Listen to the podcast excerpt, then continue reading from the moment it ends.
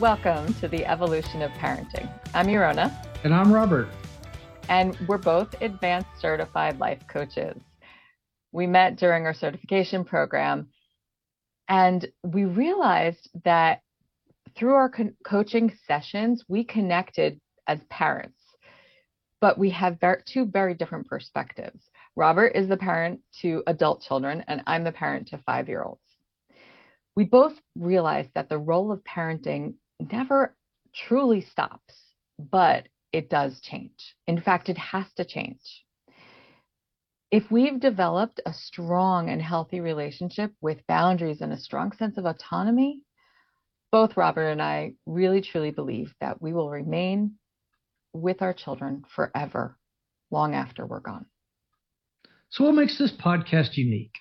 Well, it's really the stories that come from our parenting experiences and our perspectives, as well as our backgrounds in child development and education. So each episode will explore a different topic related to parenting. We hope to give you, the listener, some insight and takeaways in how you can relate this to your experiences as a parent. Today's episode is going to be related to just the role of parenting and what that means to each of us. I am the mother of a 5-year-old, as I said before, and you know, what I've come to realize is that even though I had a professional background in early childhood development, you never really know what parenting is going to be like until you step into that role. Oh, no. I think it's really funny. We have this professional take when people get into the field of early childhood. For whatever reason, they desire to become a teacher or to learn about early childhood psychology, human development, you know, even becoming a doctor or a pediatrician. What I find so surprising, and maybe even not so surprising, is that once you really step into the thick of things, you no longer have objectivity. I think about it like when we talk about, you know, surgeons and how they tell a doctor, never treat somebody who you're close to, who your family, who you're related to, who is a loved one, because you cannot have objectivity.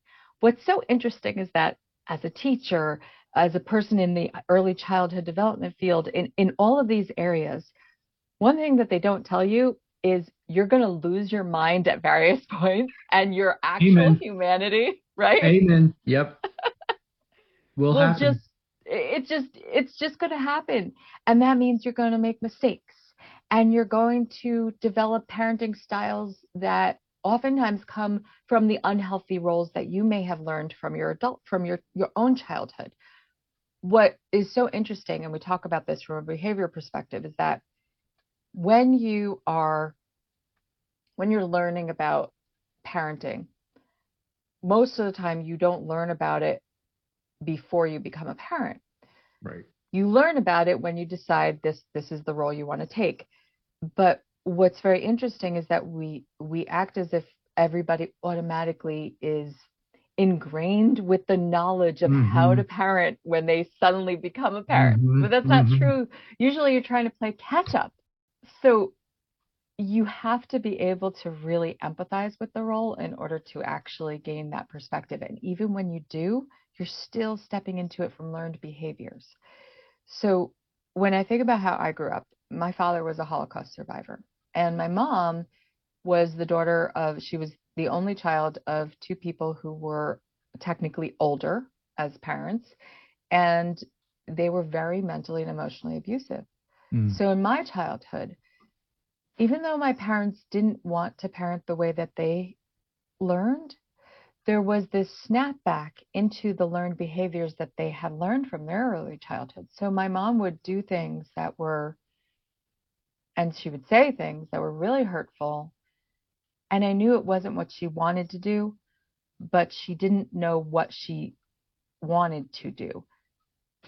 I guess I don't feel like I'm explaining this the right way, but what I'm saying is we often tell each other like, oh, don't do that. Don't do that. Don't do that. But we rarely say, do this. So my mom knew she didn't want to abuse us. She didn't want to call me a horrible person or a bratty child or all these things that she would say, but she didn't know what she wanted to do. So when things were going really great in our childhood, we had a really lot of love, a lot of open affection, a lot of shared emotional moments, a lot of shared very connection moments. Like we used to do all sorts of lovely things as children. We went apple picking every fall. We would, go to the beach in the winter, in the summertime. We would go sled riding in the winter time and build lots of snow. We spent a lot of family time together. Mm-hmm. And that was beautiful. And my mom, I could see she really wanted to engage with us in this idea that building a family was about these shared moments and less than about, getting good grades and getting the right job and all of these things that her parents stressed. Right. But in the difficult moments, she would often respond the way her parents did. And mm-hmm. It took us until adulthood, until I was an early adult, to come to a better place of having a better relationship with her and my father. And that had to do with, because it's that reactivity that happens. You know what I'm saying? Yeah, I do. So many interesting points in there. And, as coming off of, 27 years as primary caregiver for my older kids, I can look back. I had now the privilege of looking back and seeing some of the stuff in perspective, looking back. To your point, I didn't have this perspective necessarily in the moment, and that is difficult. You talked about the instruction manual. I'm reminded of Bill Cosby's routine where he talks about Noah, and he brings the animals on the ark, and Noah gets really, really angry with God because he's like, "You bring this elephant on board, pregnant elephant. You give me no manual for delivery." It's just like this whole just Noah's had it, right? There's no manual for this. If there was, that person would be literally revered through the ages as the final authority for parenting. And there's not. So all you can do is kind of look back. And that's what I do with my adult kids. I can look back now and I can see, and sometimes I can see the choices that I made and how it may or may not have affected them in the moment. And to give you here's a real story. In the moment, you talked about that reactivity. Right. And seeing how our parents' styles of parenting come back in. And again, I only understood my parents' style of parenting as an adult, not as a kid. Right. So one time I was just starting to stay home with the kids, and one of the children, who shall not be named, so we don't have any issues with that, really frustrated me. Like, just this frustration moment. So at the end of the day, it was bedtime, and there was something about not picking up some stuff, and I had a small flower pot up on the shelf that was empty, and I needed to put these stupid crayons in there to get the kids in bed. And I was frustrated. I was angry.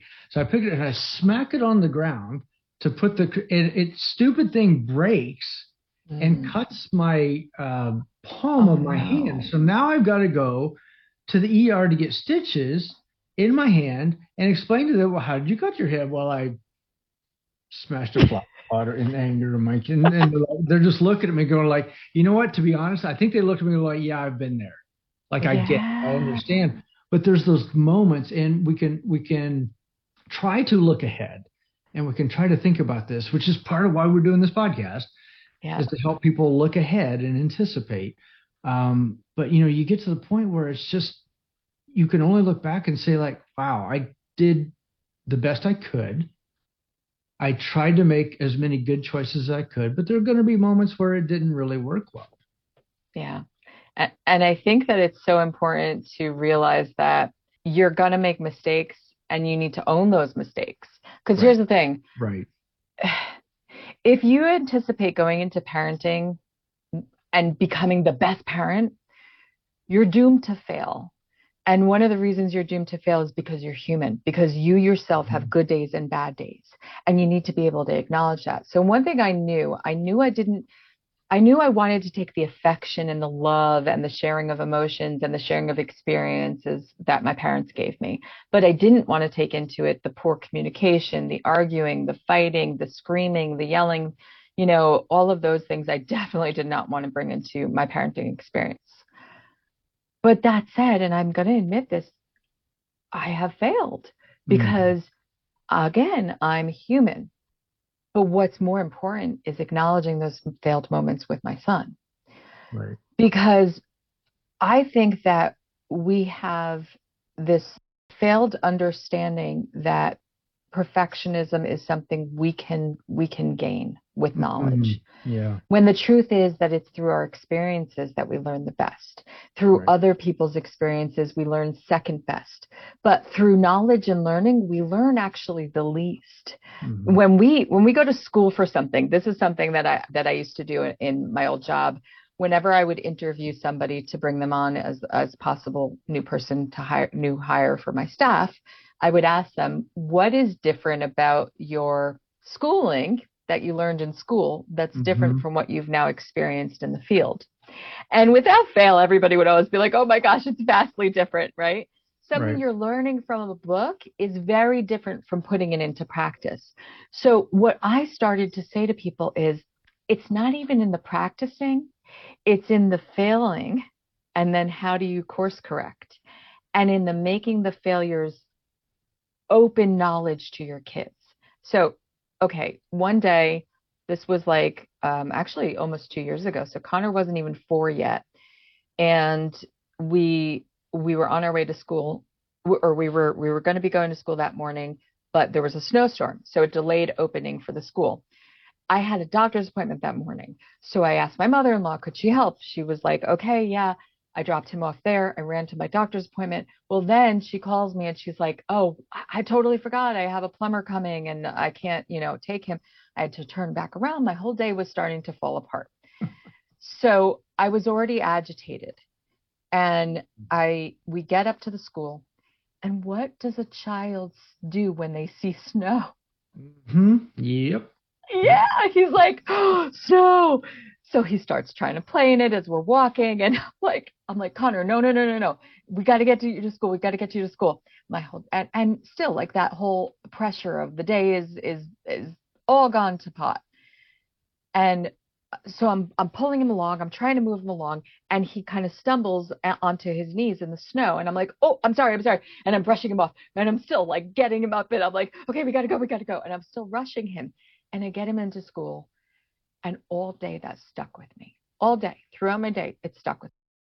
And when I went to pick him up, before I buckled him in and I turned to him and I said, Connor, I need to say something to you. I am so sorry for this morning. When we were on our way into school and I reiterated what had happened, and I said, I feel bad that you fell into the snow and, and I was rushing you along. And what I should have said to you in that moment, I should have said, Connor, we can play in the snow, but now is not the time. We'll play in the snow later. Now we need to get you into school. And maybe that would have helped move you along a little bit better instead of mommy rushing you and you going on your knees in the snow and stumbling. And he said, there was a pause. And then he says to me, Mommy, I accept your apology. Awesome. And it was so cute. Yay. But was so important to me to acknowledge that I had done something wrong. Because mm-hmm. here's the thing, people. Your kids will take the moments that you've done wrong. And what's more important in those moments that you've done wrong is your awareness of that and your acknowledgement of the wrongdoing. Right. Because then they'll be more willing to take ownership and acknowledgement of the wrongdoings and the wrong moments and the mistakes they make too. Mistakes and wrongdoings, they can be different things, right? Lying, mm-hmm. all of these things. And it's funny because a lot of parents, and I've seen this happen so often, think their kid is being devious when they're not telling the truth. Mm-hmm. But the truth is it's because they don't want to own the mistake because their fear of punishment. Yeah. And when we punish them for real mistakes that they didn't mean to do, they learn that lying gets them out of being punished for something that they should have never been punished for in the first place. Absolutely. You're so right in saying all of that because, we're going to make mistakes and owning them.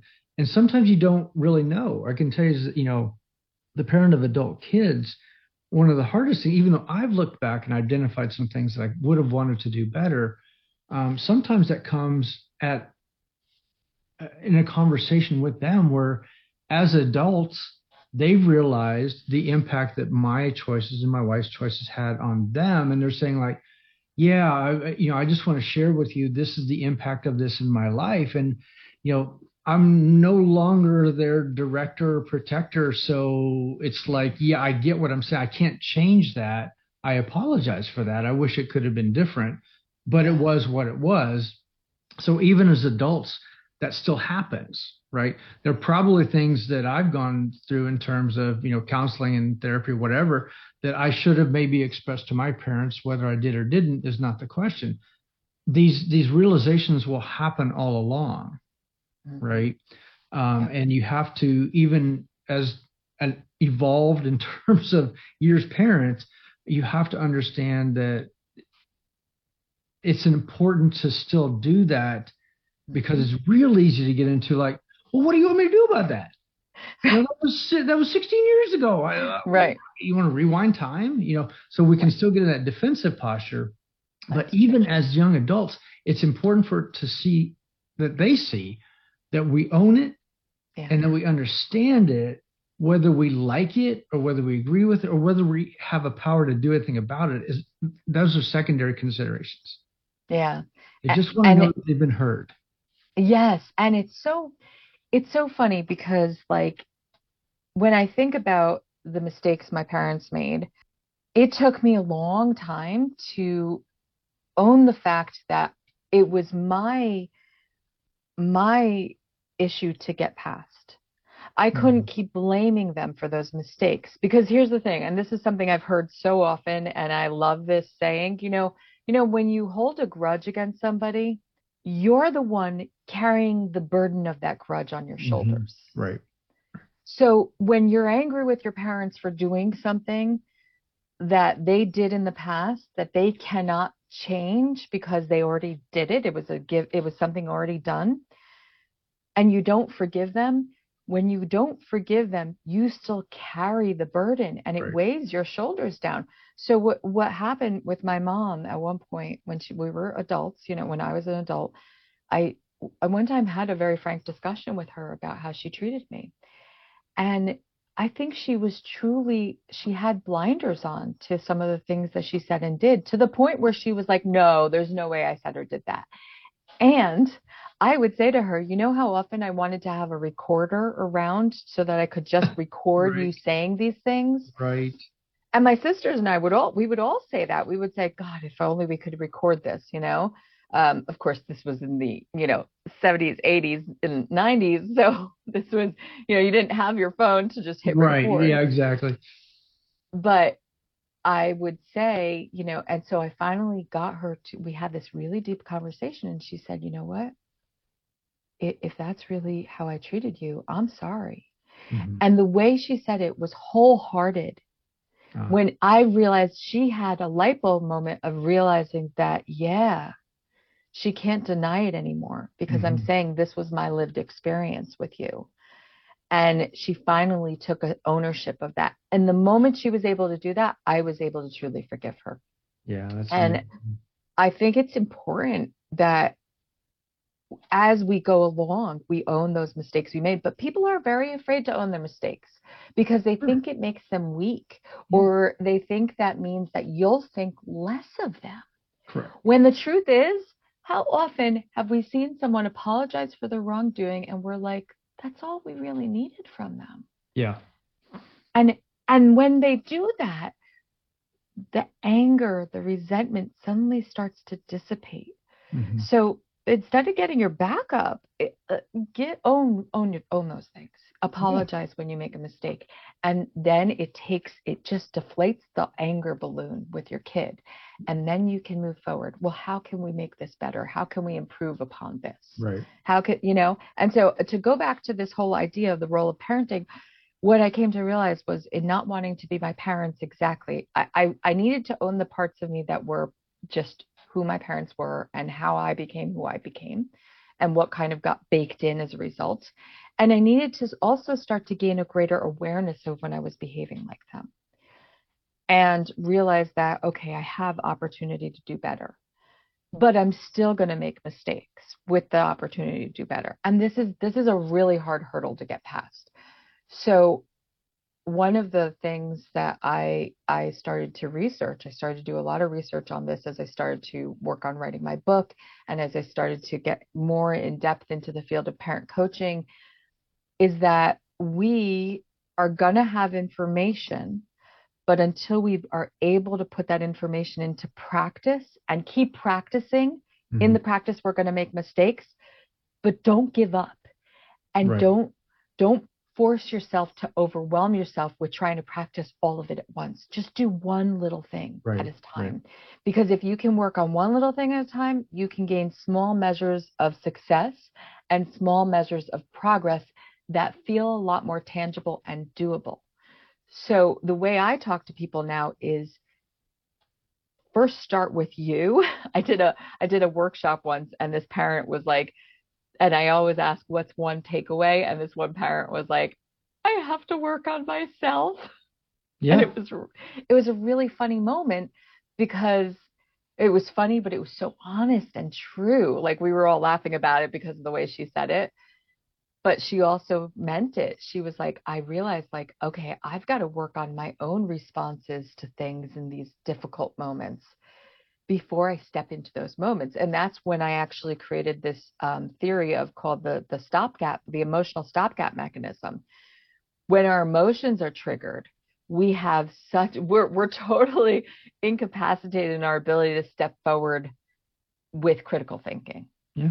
And so if we can take a moment to de-trigger our emotions and, like, kind of reduce the pressure of the emotional response by turning this, like, imaginary valve in our brain that says, okay, I feel really embarrassed because my kid is laying on the floor in the middle of the supermarket, screaming their bloody head off, and people are looking around now and concerned, mm-hmm. and there's about to be somebody who steps forward and is like, is everything okay here?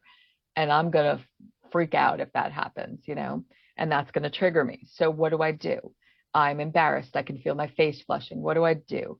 And if we have a moment to just kind of quiet that trigger, that emotional trigger, we can then step into it more purposefully with our kid. Yeah, yes.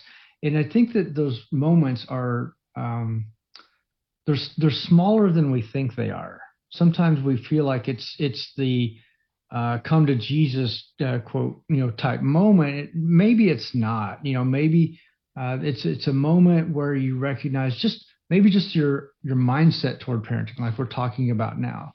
I remember I was at McDonald's when the kids were young. We just moved to Germany, and the kids sitting in the back seat. They're all strapped in. We're getting ready to go. And I don't know why, but I remember turning around to them and they're probably 8 and 6, somewhere in alignment, and telling them, you know, my job as a parent is not to be your friend. My job as a parent to make you independent and so that when you're 18 or whenever you leave the house, you can thrive in this world. So that was a mindset gesture. But I think there's also that goes with that. There's this sense, especially of parent of older kids, especially around high school graduation, that you've got them across the finish line, right? And there's no finish line. There's never a finish line. There's never stop parenting. As we've said before, the role of parenting only changes. So you have to learn to do it differently as an adult. And that's perhaps sometimes more uncomfortable because you don't have the level of control and influence that you have when they're younger, but there's no finish line. There's no stopping point. It only changes and evolves.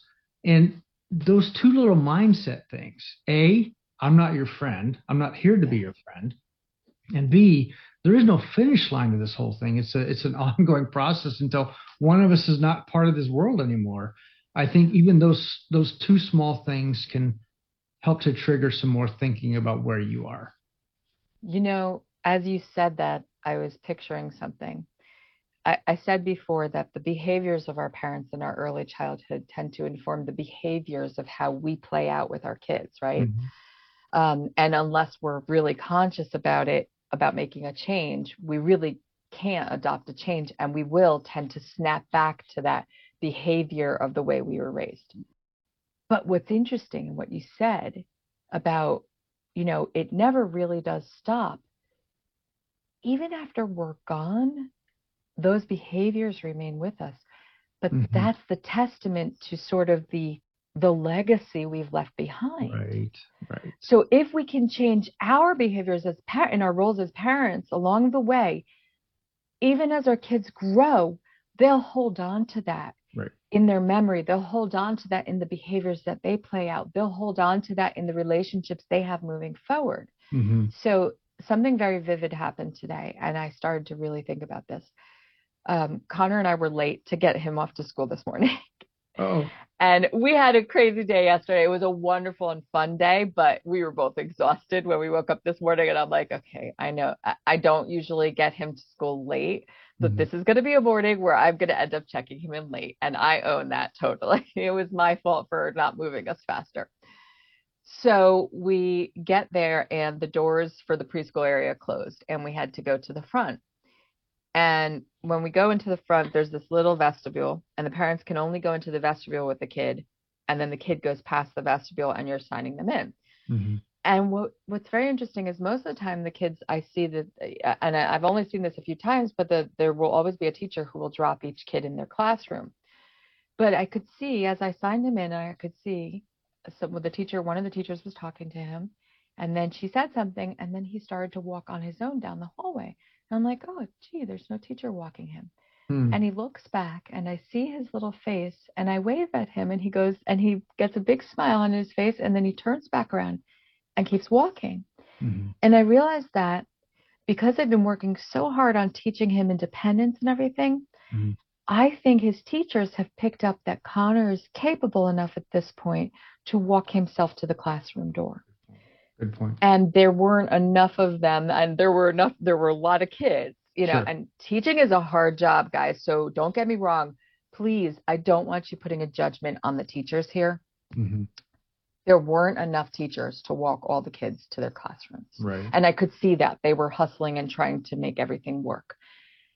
They know my kid at this point enough to know that he's capable and confident and competent. And he's not going to just run off and wander off. And his classroom, I knew, was right down there. Like it was there. So they trusted in him. And I was proud of that fact. Mm-hmm. I was proud of the fact that I had taught him. He just needed one last look back and he was off on his own. And that gave me a really good feeling of security. And I wasn't angry with the teachers. There was none of that. I was proud that he could do it on his own. No, getting them on their own is it's the goal. Yeah. And we'll talk about this in other episodes, but that ability to become an independently functioning human being is the purpose of parenting. That's why we try to get them there. And I think that, there's going to come a point, or there was several points, I'll just say, in respect, it's not predictive, it happened, where you are desperate for your kid to say to you, I've got this. You really, when they learn to drive, when they start dating their first crush or whatever, there are going to be more moments where that insecurity can play out. And, the bigger the moment, the more pride you do feel. You're like, oh, yes. Now, sometimes you're like, oh, thank God they got it, Right. But oftentimes it is yeah, good job. Good on you. You got it. And whether you reflect that back on your own parenting or not, it's still a moment to celebrate in their life. Definitely. And I'll tell you one last thing, because as I think about this, when I was doing a lot of my research, I came across some very interesting things regarding the way the parenting style has shifted over these years. When I was younger, when you were younger, we know there was a much more authoritarian style parenting, although my parents were trying to escape that. But I was born in 1975. So there was still that attitude. And my parents were older parents as well. So my mom was a child of two people who lived in the Depression. So in authoritarian style parenting, it's do what you're told because I told you to. Period. You don't question me. I'm the authority figure here, et cetera. And there is a component to that, which I think is important. In life, we're going to bump up against authority. That is normal. That is natural. We live in a hierarchical society. Right. We live in a tribalistic and hierarchical society, we also live in a society where there are societal boundaries, mm-hmm. right? We have speed limits for a reason. We have laws for a reason. We follow these laws because otherwise we would live in a society where it was just complete chaos and survival of the fittest and dominant and be dominated. Now, here's the thing, though. We don't live that way because that is not how humans are actually bred. Our brains are wired to create empathetic concern and care for one another mm-hmm. because we live in a society where we need human connection and human interaction, not just to rely on each other for our survival, but also to thrive right. and to live in a very flourishing place, in a very flourishing way where we are in support of one another. So authoritarian parenting and that, you know, survival of the fittest is not the authoritarian aspect that is where we have authoritarian rule is not healthy either because there's no empathy there. But when we live in a more balanced society, we live with balance and authority areas and hierarchical societies and living off of the survival of one another and our survival mechanism. However, what happened, and we noticed that this happened with the change of the information age. When the information age started to boom, we stopped living in our very insulated societies where we lived in our neighborhoods and we got our local news. And sometimes we'd get national news headlines and things of that nature. And even in World War II, we'd start getting world news and things of that nature, but it would be a very broad perspective world news. We wouldn't understand what was going on the ground. But as the information age started to boom, we started to hear a lot more anecdotal stories, and including in our nation, in the U.S., we started to hear a lot more about kidnappings. Mm-hmm. I remember as a child growing up where there was a thing that would come on at 10 p.m. on the TV where the news anchor would say, it's 10 p.m. Do you know where your children are?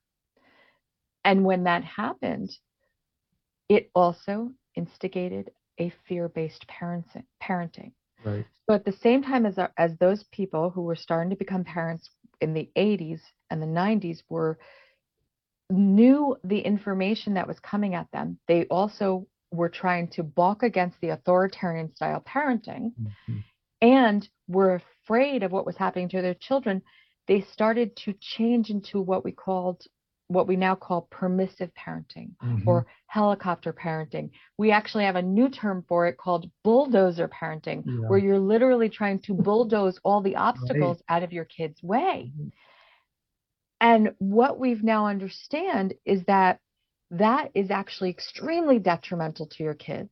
Extremely. Actually, in a lot of ways, mm-hmm. permissive parenting style is even worse than authoritarian parenting, because at least with authoritarian parenting, you understand that there are certain boundaries, life boundaries, societal mm-hmm. boundaries, interpersonal boundaries, and things like that. But with permissive parenting, what you get is a kid who doesn't understand the meaning of the word no. Yes, because their parent won't tell them no. They'll give them everything they desire to balk against the authoritarian parenting, but they'll also try to shield them from life's pains and hurdles and boundaries. And as a result, you get a kid who goes out and doesn't know how to do for themselves, and they hear the word no, and they're like, what is this? This is not okay with me. And those kids grow up to be parents. Let me tell you how that played out for our youngest son, and I'll wrap up with my piece of this. Yeah. So we were sending him off to school, and we're at the orientation weekend, and there's parents there. And one of the counselors got up and had a session with just the parents. The kids had gone off to sign up for classes, and he basically described two kinds of parents, which I think are pretty accurate. There are bubble wrap parents and there are beach parents. There are some parents that even in college, you feel like you have to bubble wrap so that your kid doesn't experience anything painful, no growing pains, nothing. And I'm not talking about getting hurt, physically hurt. I'm just talking about signing up for classes and not getting in the class you want, or wanting to live with this roommate and it doesn't work out, or wanting to be a certain, and the parents are just like bubble wrap parents. Then you have the others that are like beach parents, like, see ya, you know, and they got their cocktail in hand sitting on the beach and their hands completely hands off. And his point was both of those are not healthy. Both extremes are unhealthy. You need to find some some happy medium where you show your kid that you are available, right, but that what you give them is you point them to where they can find the answer. You don't give them the answer, right? You point them to where they can get it. So it's interesting. It's a similar thing to that permissive, authoritarian kind of mindset where you have even, you know, going off to college, and you can see it in the parent groups on social media. It's like very interesting to watch how people react. You know, and that's okay, because that's who they are as parents. Yeah. And this is what we're talking about in this whole series. We're talking about just know who you are, mm-hmm, and know that there might be a slightly different way of doing it that might make your legacy that you mentioned earlier, after you're gone, the legacy you leave in your children a little bit more aligned with what you would want it to be. Yeah, that is really, really important. And I'm so glad that you said that, because I think now people will get a better understanding for where we're coming from. I hope so. And we're not saying we have all the answers. But what we are saying is we've come to the understanding that this is truly an evolution. Yes. And that we all know that as evolution continues on and things evolve, there's always going to be change. Mm-hmm. And we're always going to be a little behind the ball on the change. But if we're willing to dig into it and allow ourselves to own our parenting skills, we really believe that moving forward from here, your parenting skills will guide you with your instincts, mm-hmm, and the learning that you pick up along the way. Mm-hmm. And we hope to be a big provider of that learning experience. And on that note, we wrap up episode 1. We hope you join us for the next ones coming up. We're not sure exactly the timing on every one of them. We hope to do about one a week, just to let you know. But on that note, we bring episode 1 to a close. And Yarona, we just want to say that we wish you happy parenting, and may the evolution of your parenting skills be ever in your favor. Absolutely.